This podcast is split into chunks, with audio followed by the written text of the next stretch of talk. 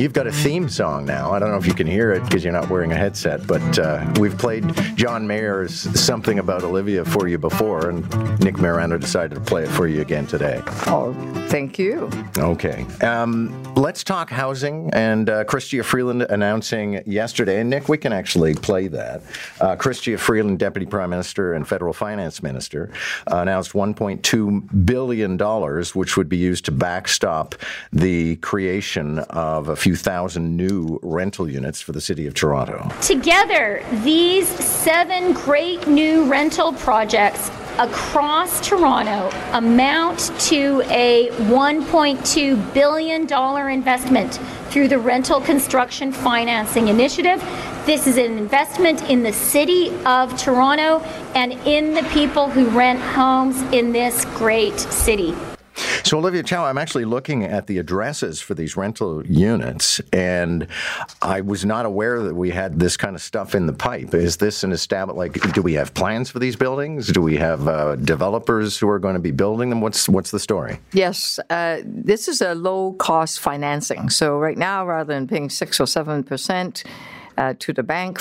Uh, you, it is like three percent to CMHC, so it's a low cost financing. Uh, you pay hundred percent of it back which is good, I guess. Um, and uh, yes, uh, Wharf is one of them. It's all built, people are moving in. So uh, this program has been around for a while. Just the minister brought it together and said, "Here we are. Um, we want to do more."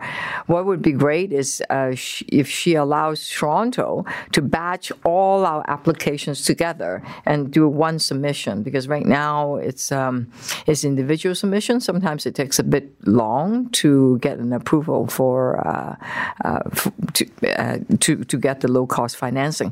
But if you talk to the nonprofit organizations, now that all of those projects we've actually the city, provide $40 million of grants and initiatives. Those are hard cash. So that either, uh, because some nonprofit organizations can't afford, even if you give them low cost financing, they still need a bit of a grant to get things started. So we provide a bit of a grant. Uh, we also provide incentives like no levies, charges, development charges, all of those things to make it more financial financially feasible for them to move ahead, for the nonprofits to move ahead. So yesterday's announcement has nonprofit groups, have Toronto Community Housing, and uh, which is the Summer Review one, and um, three or four non, uh, sorry, private like Dreams, uh, Tridel, um, etc. There are quite a few developers that are building those. The, uh, the announcement yeah. yesterday. You announced uh, a while back a fairly ambitious housing plan, and the idea there is that the city will act, if I understand this correctly, as its own developer. That leaves me a bit foggy on exactly how that's going to work. I mean, so, you're going to create a corporation, or you're going to create a housing czar who's going to supervise this. How is it going to happen? So there's a combination. We, we announced a roadmap for 65,000 units yeah. of housing, and uh, we have also identified the land available, and we're saying, come partner with us. But what we'll do is we'll do five sites and test it out.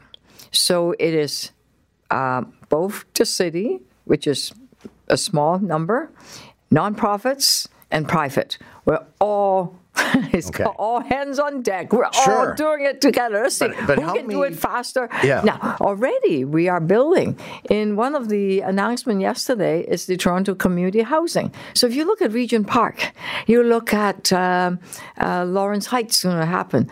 Regent Park has in Alexandra Park. If you go a corner of uh, Dundas and Denison, there's a big building going up, right? So uh, the building are built by Tridel, but uh, the land belongs to the city. Who owns it? The city. So we're not actually going to lay bricks. Right. We're actually going to own the building so that it won't get flipped. Then we can keep the, the, the rental units affordable forever. It gives the security for people. And in fact, the city of Toronto have built 32,000 units of housing uh, from 70s, 80s, and early 90s. So it's we've done it many times. We just stopped for three decades. Sure. And okay. we're going back. And what is our timeline? I mean, what horizon are we looking at for the? I know you were saying In the next two or three years, three Yes? years uh, Okay. for the early starters. The early starter, if we get all the financing ready, is about 17,000 um, units we're building. And the entire 65, we're looking at a seven to eight years time frame. Now, we need the federal government to do more than what they just announced yesterday. We need yeah, them you only need thirty-four billion dollars more. Uh, financing. Yeah. No, no, no. It's about only only 500 million per year. No, no, no. Financing is you lend us money, you get the money back. It's just like a bank, right? Low cost financing, which was being announced. That's the foundation of our housing program, which is great. Uh, so, in order to build, we everybody don't just go spend cash on building a building. You borrow some money from the bank. In this case, we got lower interest rate, which is great. But wanted- the federal government and the provincial government also need to provide some kind of grants because a lot of nonprofit are saying, like Good Shepherd. Last night, I was at the Cardinal dinner. I met with people that belong is part of the board of Good Shepherd. They got the land. They've raised six million dollars. They're ready to build, but they need just a little bit of funding from the federal government through the Rapid Housing Initiative. So uh, we hope that will happen and hope happening soon. I want to ask you about a few other files to take advantage of your presence. One would be uh, we've had a, a spate of people being run down. Uh, on on the streets of Toronto, uh, this doesn't exactly match with uh, Vision Zero. No, uh, the one that was the, the homeless people being dragged, it's just, Yeah. ooh, that's tragic. Well, it always happens around this time of the year because dark darkness come earlier. Yeah, the, the, the schedule is all confusing. And uh, so what we did at the last council is to lower the speed or allowed neighborhoods to apply to lower the speed limit in their area because some small residential road becomes uh, people do using it as shortcut and they go really fast and then the kids would dash out Right. and get hit right or a senior crossing the street we've known that if the if you're driving if the car is slower the chance of death is much lower Right. also But a lot of these accidents are cars making turns or trucks right more turns. frequently. That's right. So we um, we notice when trucks make a right turn, they have a huge blind spot. Even if they check, they can't see. The, uh, on their right side, there's a big blind spot.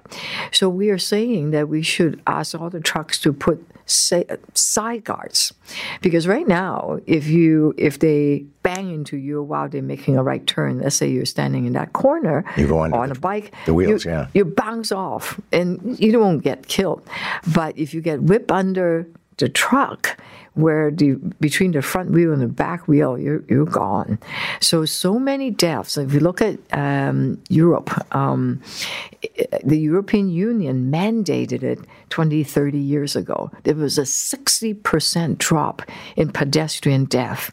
So it's something that is all around Europe, even in Asia. It's just in North America, we don't have trucks that have side guards on them. They're cheap to do, aerodynamic, save fuel. And so we are saying if it's City of Toronto trucks, let's retrofit them and we'll ask the federal government to mandate side guards on trucks, which will save some lives.